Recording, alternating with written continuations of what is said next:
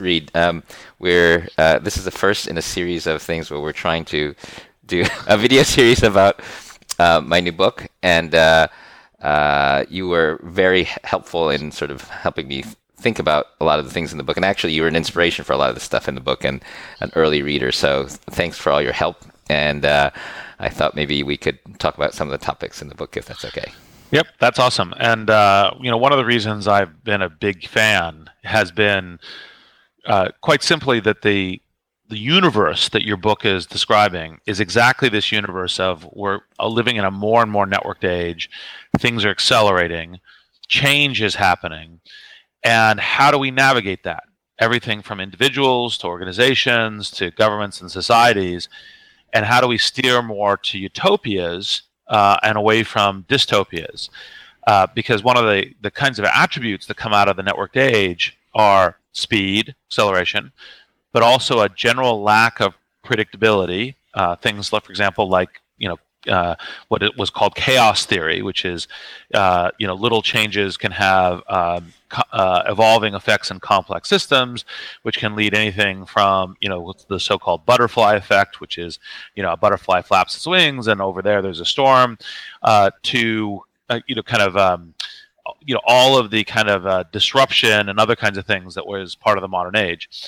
And you know, when I wrote about this, it was the startup review, which is the individual and their career, and what are the ways that they can try to navigate this networked age to to have kind of a productive economic life, have some some some control over their um, kind of economic resources and destiny, and and what's the thing that you can do, and and you're writing much more on the kind of the science impacts, the the the the uh, society.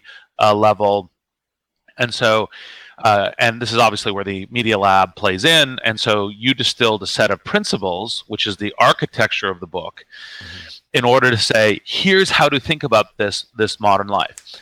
And so, the first question I think is important to kick off of is you and I are studies of the students of this, uh, participants in this, and we are fundamentally optimistic mm-hmm. about kind of this world and where it's going and how we can shape towards utopia and dystopia.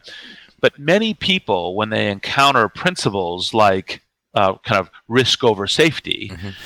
uh, they go, huh? I, I prefer safety, please. Right? Is this new universe safe? Is this new universe something that I should look forward to or I should be fearful of?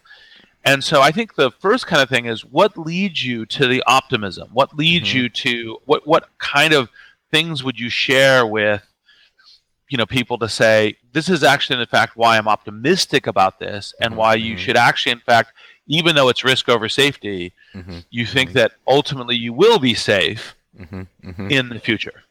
Yeah, and and and I think you know part of it is is definitely a uh, values, experience, and a point of view. I mean, I think both of us have gone through life taking risks, f- failing. I mean, it's kind of a cliche, the whole, um, you know, f- fail fast and fail, uh, you know, forward and stuff like that. But, but ex- actually, in fact, you know, I grew up going through a series of failures and realizing that actually I, I learned. I learned facts instead of theory.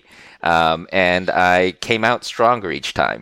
And when you do that earlier in your career, like when you're eighteen or even younger, um, you start to realize that that um, taking risks are is a fast way to learn stuff compared to sort of theorizing and wondering whether it's true or not. And I think that both of us have sort of gone through life uh, doing that. And I think if you've come from a position where you've studied all your life and then you've become an adult and then you're just repeating the same day every day like ground, Groundhog Day for decades, you know, risk and change is kind of a, a scary thing. And I think that traditionally, you know, even after the Industrial Revolution, most of life was about becoming a professional and then repeating, you know, and, and, and I think it, it that, that worldview of optimism in the face of change comes from having grown up, you know, and I, I moved every year for about twenty years as I, as a kid. And, and that I became kind of familiar with change. And I think that that's, you know, but we're kind of anomalous, and I think a lot of people who are in our in our world are kind of strange. But I think our kids are growing up in a world where they're constantly seeing change every year, everything turning upside down. So they're becoming familiar with it. So I think part of it's going to be a generational thing. And then, I mean, I'd love for you to sort of, I mean, you you actually were the um, sort of inspiration be- behind this risk over safety slide, which is, uh, I remember you scribbled this on a paper napkin. I wrote a blog post about it later, where you drew a curve where um, venture capitalists and, and the downside, do what, can you explain that? Well, the, the, the, the, the quick thing was, and this is part of actually accelerating network future and everything else, is part of the venture capital model is that you have a fixed downside. It's basically one x of your capital. You invest five million dollars, ten million dollars. The most you can lose is five or ten million dollars. But if you have something that's working and you in, w- across a portfolio, you get at least one or two of those with with kind of an accelerating upside, you have a quote unquote uncapped, that's not quite true, it's just so large that it looks uncapped, uh, return to what you're doing. And that's the game that you're playing as a venture capitalist in the networked age. Because, and this is what, what modern in Silicon Valley has been described as unicorns or dragons, and that's why you're looking for those, because what you're doing is a set of bets where you have a one x downside, where if you're, and obviously, if you only do one x downside and they're all downside, then that's a then then that, then you've lost that game. But uh, if you get enough of the the right characteristics of the things that can actually get to superlinear growth, then uh, you essentially are a massive winner. And that's part of the reason why uh, you know folks within um, the kind of knowledgeable set within Silicon Valley, when evaluating the businesses, are looking for these businesses that essentially have a th- this kind of accelerating uncapped upside. And it's one of the reasons why uh, everyone in Silicon Valley to some degree talks about network effects, but uh, even though very few of the few, few people realize and, and know what actually network effects are and how they work, because network effects are one of those things that have actually that curve. Now, the way that applies to your principle on kind of risk over safety is that, you know, essentially you cannot get this early. Like, like if it was totally predictable to which of these curves would be superlinear curves, then, you know, this would be a pretty easy game, and, and, and all of those positions would be occupied and everything else. But, but part of it is, is like you're starting a marketplace like Airbnb, um, or, a, you know, a network like Uber, or these kinds of, when you, when you, when you start these things, you actually don't have it predictable that this one will work, that the time is now, that the pieces will come together. Uh, and so uh, you you need to, to engineer that. And that's why in the early stages of these uh, companies, most, like, part of the test is most people are skeptics. Mm-hmm. Uh, so part of, you know, the other part of this investing thing that I tell people is, uh, is as part of being contrarian and right is, in, in these kinds of things, when you, when you're trying to create a business that may grow to be huge, if you don't have a bunch of smart people that think you're a fool at the Series A stage, you're actually, in fact, most likely not going to be in one of those businesses. I mean, you may, by the way, still not be in one of those businesses, but, but without that, you're almost certainly not as well. And, and that's actually a, it's not directly relevant, but I guess it, it's some it's it sort of is. It's it's sort of about um, talking about the edges. But I remember you said something about how, like, none of these super hits, uh, these unicorns, ever have consensus of his, the investment committee. And in fact, if everybody agrees on it, it's less likely to be a runaway success, right? Is that true? Yeah. So we, uh, at Greylock, we actually did a kind of a study of, of kind of which, what the ones that hits and which ones, uh, you know, what the returns characteristics look like roughly by kind of how the partnership votes. And, uh, you know, um, the all of the huge outlier returns essentially had a mixed vote. Had some people thinking, for example, like one partner in the, on the Facebook investment said, "This is the investment that's going to ruin the firm," right? Uh, you know, my partner David Z, when when we're doing Airbnb, said, "Look, everyone has to have a have a have an investment that they fail on, so this can be the one that that you know you you have learning," right? Um, and uh, and you know, by, and by the way, like you know, David was the partner that I chose for the LinkedIn board and is totally awesome, and and and actually, in fact, I've learned a ton from. So, but that's what I mean by smart people talking to you. So I, I thought about it and I went, well, it's possible David's right, But there's a certain set of hypotheses that we are we are testing that I have a belief in, and that that makes sense within a kind of a venture uh, portfolio. Mm-hmm. So let me switch to a to a different kind of funny question uh, okay. for you, which, by the way, I ask about myself, uh, given that, you know, wrote the Startup View, wrote the Alliance, working on another book on kind of what the secrets of Silicon Valley are, you know, roughly titled, currently uh, titled Blitzscaling off the Stanford class. Why write a book? uh, uh, in this modern networked age where you say it's dynamic and it's knowledge sharing and mm-hmm. it's networks of people communicating with each other and so forth, a book is very old school. Yeah. So why a book? So, so okay, okay, I thought about this a lot. So, um, and and it and my agent John Brockman was my agent um, since I was a teenager, basically. So for the last thirty years, I haven't written a book. Um, and uh, um, so, so a couple of things that was interesting. Having written a book now, I can say it. Um, so I had a co-author, um, Jeff Howe, who is a Wired uh, uh, journalist, and he's really great at going and listening to people, getting their stories, and um, and writing them in a really interesting way. Um, and he's also, um, and then we had Chia Evers, who's an amazing uh, researcher who can go online and source things, and and you know, and and and we, I, I'm great at sitting around and having kind of, oh, I, I think I read somewhere about this study that da da da.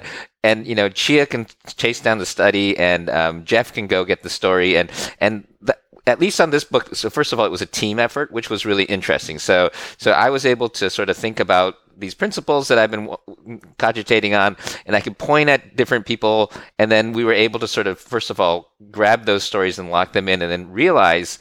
Um, And we learned a lot. So, you know, Jeff went and like he dived into, and this some of this didn't get into the book, but like the history of the Industrial Revolution. And we'd sit around talking about, oh wow, did you realize that in the Industrial Revolution that that the it was the artisans that turned around and became the factory owners? And so so so so the process of writing the book created a sort of rigorous uh, necessity to chase down every fact. So so that that was really interesting. So I, I felt like I learned a lot. And it and also I, I've never really tried to put this much stuff together. Like I I think in units of blog posts. So I have lots of little stories, and all of my talks, each slide is kind of a brick. But the thing that's interesting about putting together a book is you're sort of forced to put it all together in kind of a universe that sort of makes sense. So so so so from a thought process perspective, that was one thing. And then the other part was I realized, you know, I have a little, and this, you know, in the in the wake of this election, I think it's really an interesting point, which is there's a bunch of people who will find books in bookstores. And I think you just froze. Okay, there you are. Yep, oh, I'm back. Yep. Um, you know, they'll, network. Uh-oh, network failure. Are you still there? Okay. Yeah, I'm still here. Okay. Uh, I was just praising the networked age as we were doing this. Uh, I know. um, so you know, Silicon Valley to Boston. Uh, because I, I think that's the thing is that's funny because to me, I talk in Silicon Valley and Boston, but I don't reach anybody in between. And if you think about okay. like the original moonshot, you know, you had people in Iowa shooting rockets. And we're talking about optimism, but I feel like right now the middle of America is not very optimistic, right? And so yep. they're not going to read my blog posts. They're going to not going to see the podcast. They're not going to come hang out at the Churchill Club with us. And so the other thing that I thought that maybe a book might do is to reach an audience um, through bookstores and through networks, um, because people talk about books in a way that they don't talk about like a blog post. So, so I thought that might be kind of another thing is, is do, does it have different reach? It's, it's also an experiment. So I know you've done a few books. Why do you keep doing them? Can I turn around to you? well, uh, I wonder if I'm right to do them. Mm-hmm. Uh, some of the things that you've said are very similar to the things that I've thought, which is um, first is there's a bunch of audiences that, you know, for example, talks like this or internet or other kinds of work doesn't reach.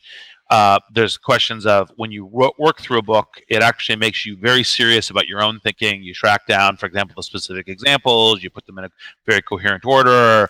Uh, you do research that's associated with it. So there's a, there's a bunch of work that goes uh, in with it. It's also kind of a nice little artifact to give out as gifts and you know that kind of thing as well. And then people can also then uh, can kind of share their own, like they can buy it for each other. They can sit down, read it together. They can refer to it in a kind of coherent way.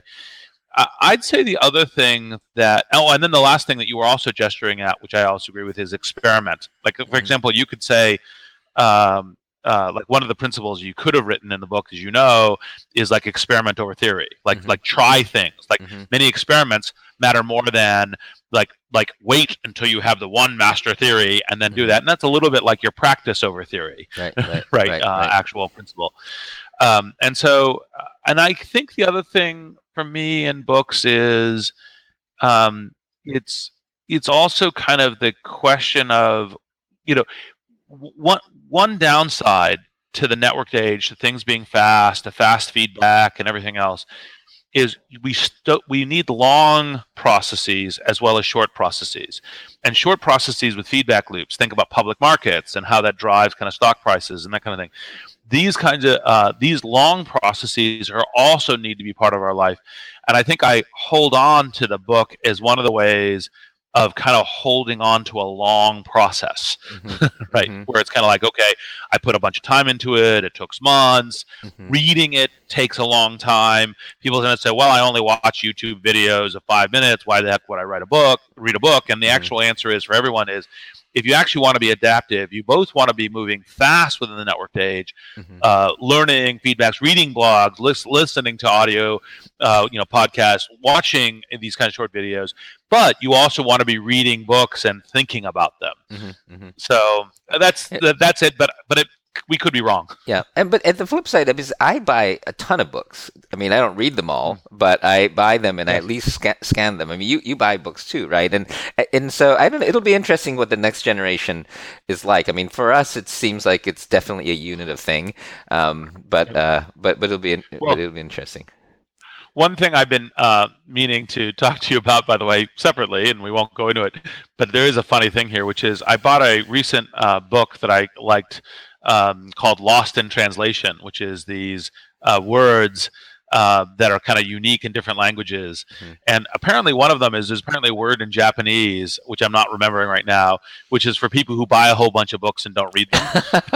Well, that's, that's, yes. I know the feeling. And I was like, hmm, yes, I hope that doesn't describe me. Yeah. Uh, anyway, let, let me go back to another part of your book that... Uh, is I think something that uh, is one of the reasons why people should, you know, kind of uh, run, not walk uh, to Amazon or bookstore or whatever mm-hmm. to, to get your book. I thought one of the delightful things that you did in your book that I'm uh, toying with and thinking about, do I do a version of this and and and what's the right thing, is you put a P S at the end mm-hmm. of each of the mm-hmm. principal chapters. And in addition to the kind of the historical context, the science and what's going on, modern science, whether it's synth bio, you know, anything from from movies to synth bio to Bitcoin and so forth, all of which illustrate the various kinds of points, and some of which we might have time in this talk to come back to mm-hmm. in this this little chat. Uh, but it also made a kind of a personal statement about how you were engaged with each mm-hmm. of these, and how it kind of like we're where you'd made a prediction, and sometimes where your prediction was wrong, and sometimes it was kind of interesting.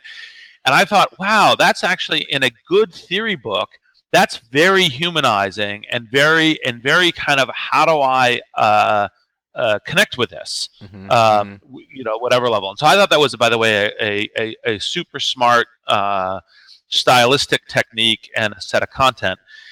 And And then the specific that kind of comes out of that is the very first one in Emergence Over Authority was emergent democracy. Mm-hmm. And this, you, you know, your earlier comments about the election, everything else reminded me of this. We have a whole thread on fake news. Mm-hmm. Uh, you know, here we are in Facebook Live, and obviously a lot of the fake news uh, discussion is around Facebook. Mm-hmm. And I'm curious about, like, in depth of like, okay, here's our theory of emergent democracy. Mm-hmm, mm-hmm. Here's where we're worried that some stuff have gotten wrong, but here's the reason why we're ultimately optimistic. Mm-hmm. Like, here's why this path ultimately goes to a good place. Mm-hmm, mm-hmm.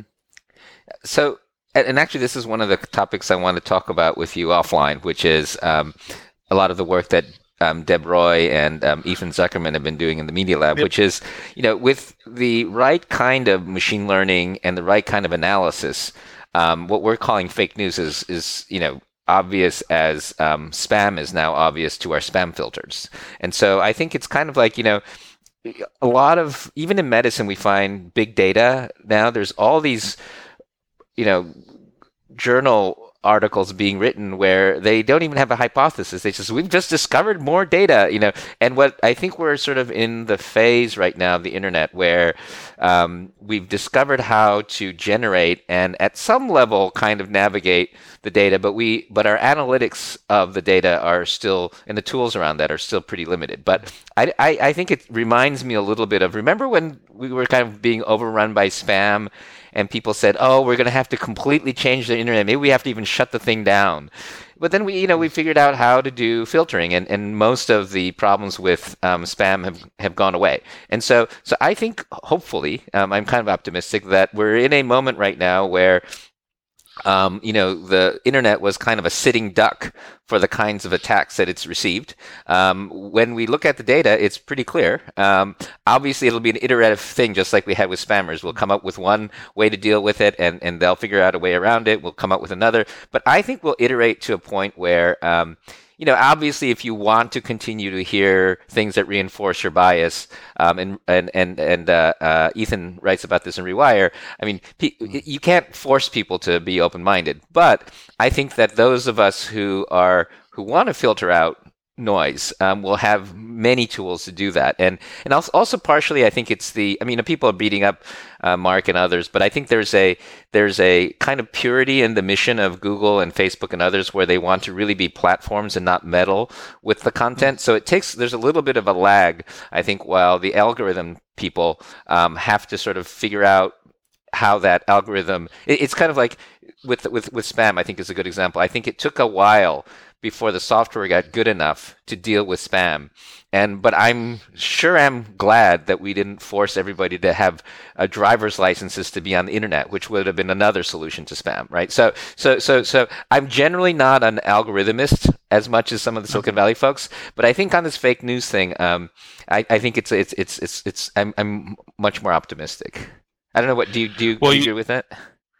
Broadly, uh, and just for the context of the people who haven't read your book yet, you just articulated the emergence over authority uh, and the diversity over ability themes in your answer. Yeah.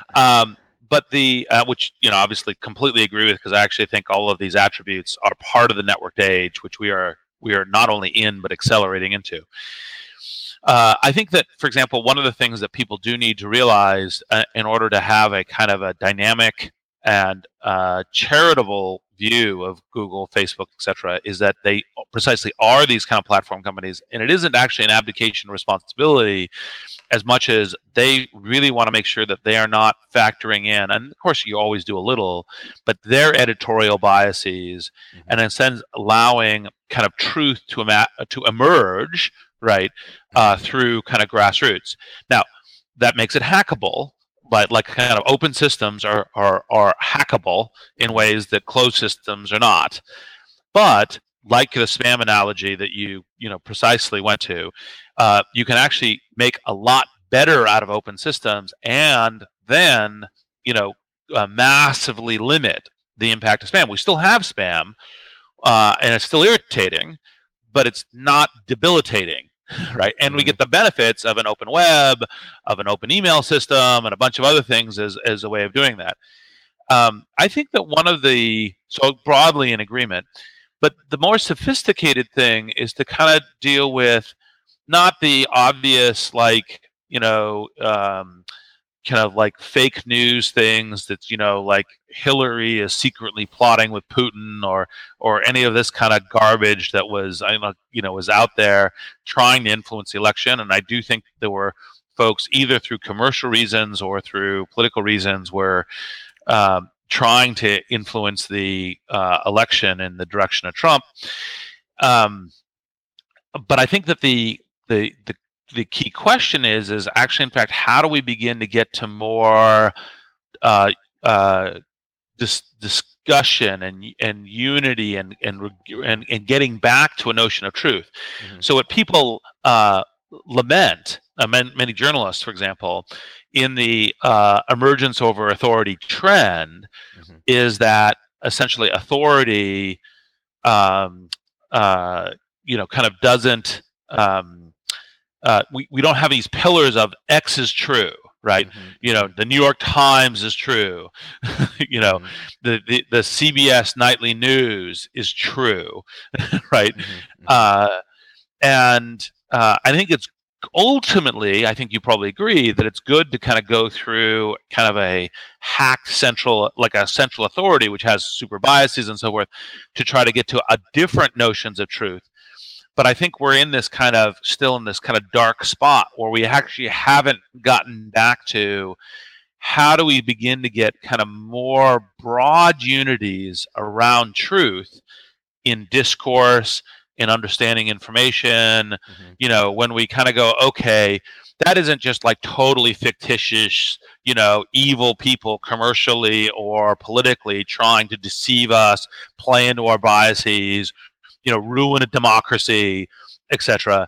Mm-hmm. But it's like, well, you know, like take climate change, which mm-hmm. is kind of a central one. It's like mm-hmm. there's a lot of people who go, well, climate change is is is a false theory, and you know, and uh, matter of fact, Trump said a lot of these things during the during the election, and yet you go to the majority of scientists mm-hmm. who are deeply trained in this, and the majority of scientists who who who do empirical work, who look at um, the uh, kind of like the temperature things, who look at the disappearance of the ice caps, who who look at kind of like what the compositional balance is of putting a lot of C O two in the atmosphere and everything else, and they all go, no, no, climate change is real.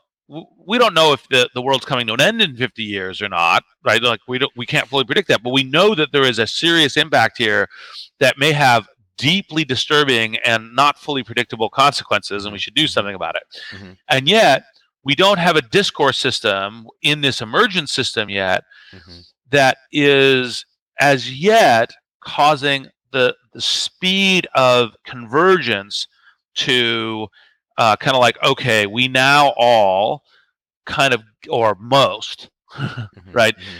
get a, okay, we, we had this discussion, we're resolving on truth. And I think that's one of the pieces of work mm-hmm. that inventors, the M I T Media Lab, mm-hmm. you know, entrepreneurs, mm-hmm. Google, Facebook, et cetera, you know, uh, need to, you know, LinkedIn, obviously, need to uh, start figuring out how do we get there. And do you mm-hmm. agree with that? Do you think something different? So, do you do you have a lens on it? Yeah. So I, I, and and now that I'm in academia and you're you're you're still a capitalist, um, I I I I want to throw this back at you because I feel like um, although we use Wikipedia as the exception that proves the rule all the time, I mean Wikipedia, when you look at the pages, especially when they're around emerging news or emerging incidents, it's pretty good at coming to a consensus of taking all this noise and trying to distill it into something that's pretty close to the truth. And if you look at peer-reviewed journals and science and things like that, there is a process by which all these random scientists can come together and kind of try to get to uh, not a complete consensus, but an overall shot on goal at what we believe is the truth in that particular field.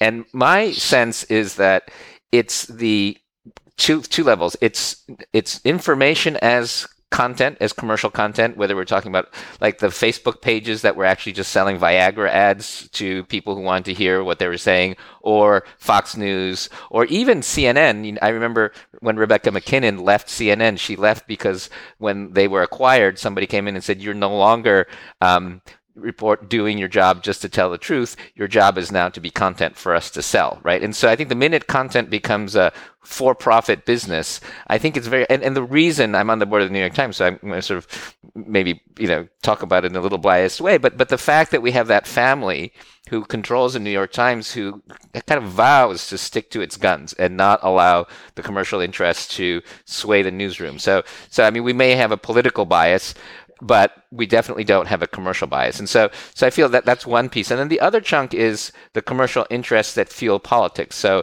so I would say, you know, let's I mean, the, the, the typical one people like to talk about is the fossil fuel business interests fueling the way people make decisions, whether it's about the Dakota pipeline or about the way we cover stuff in the news. And so, so, so I feel like it's it's the it's the commercial interests that that that feed the politics, and the commercial interest that is the media industry is probably more uh, to blame for our view on climate change than, say, just the fact that the internet is kind of disorganized, is kind of what I would say. I don't know if you agree. Well, I, I, I think that it's both. So I think that the question of commercial biases are, are real, just like any other kind of like like I think there's a set of different biases. There's political things, uh, there's cultural things, there's commercial things, and I don't mean to discount the commercial on this, mm-hmm. but as part of we get to this networked age and we think about systems design and and and that kind of you know angle for this, I think we're going to actually uh, find that more of that is uh, is essentially how do we Uh, you, you know, kind of architect these complex systems, which will not have perfect outputs, but will have generally improving and better and better outputs, and the overall system is better for us. Mm-hmm. And so, for example, when you get to kind of things like around commercial bias, you essentially kind of get to, um, you know, kind of like, okay, how do we both shift the existing commercial bias, but then also how do we put commercial biases on the other side? So like, for example, one of the things that I've been talking to Van Jones about, mm-hmm. who's been doing a lot of great work on Dreamcore and is a um, Media Lab Director's Fellow, uh, um, uh, Media Lab's Director's Fellow, um, is essentially how do we um, uh, um, you know, kind of like create the commercial system that corrects the the the the the the the, the justice, mm-hmm. and so um, the uh, question of uh, by the way, I, breakfast is about to start, so okay. I have to leave uh, shortly. But right. It's kind of like how do you put commercial on the other side, mm-hmm. right? Mm-hmm. Yep, yep. No, so so I I, I yeah. So I guess I guess what I, I, I guess that maybe the the, the mod- modification of what I said then would be that. Um, Uh, you know, because I, I, cause I think that that growth um, occurs in nature, um, and growth is usually controlled and managed by certain feedback systems to create competitions and markets and things like that. But I think that what happens is when you kind of have the system get off, when one particular kind of growth sort of breaks through too far and becomes too powerful, then you end up with something that looks a little bit more like a tumor and less like a market. And I think that what we've found is that the the the acceleration in the way that media can grow, or you know, our our our sort of um, asymmetric dependence on fossil fuels and stuff like that, have given certain types of uh, entities probably more influence than they should. So, it, like you said, I think it may be a systems design thing. I don't think we should eliminate capitalism, but I do think that they're sort of uh, you know. capitalist D N A-based uh, cancers that are causing, specifically on, on, on climate change, some of the problems. Now, I would say, yeah. you know, there there are others like the the hate uh, and the fueling of some of the uh, the the, the network-based stuff, which is totally uh, not not a commercial piece. And and so so, but I but I do think that, um, and I'm going to post something about it maybe later today. But I, I think that thinking about it as a system dynamics, uh, how do we fiddle with a complex self-adaptive system and eliminate the cancerous growth and try to create a system where the feedback systems um, uh, work properly. I mean, I think that's actually, in fact, the right way to think about it. And that you know, m- you know, money when put in check is is is is, is good. But I think right now, um, especially the, the influence of money over politics has set, kind of exceeded our ability now to um, easily dampen it. Well, uh, actually, I obviously broadly agree, and it's part of the whole system design and the kind of networked age. So, uh, actually, since I'm going to have to run, uh, and okay. we can do more of these, but um, uh, what I would say to, to the folks, you know, watching this is actually, in fact, it's pretty important to go buy your book. You can go. You should probably wave it in front of the camera again. Uh, Whiplash, and and the reason is is how do we adapt and thrive in the networked age? Uh, and these are a set of principles for thinking about science and technology uh, and uh, kind of what's happening. And obviously, part of the mandate of the Media Lab is how to get there. Um, and so with that, I don't know if there's anything else you uh, want to do, but I should run to my breakfast. Okay.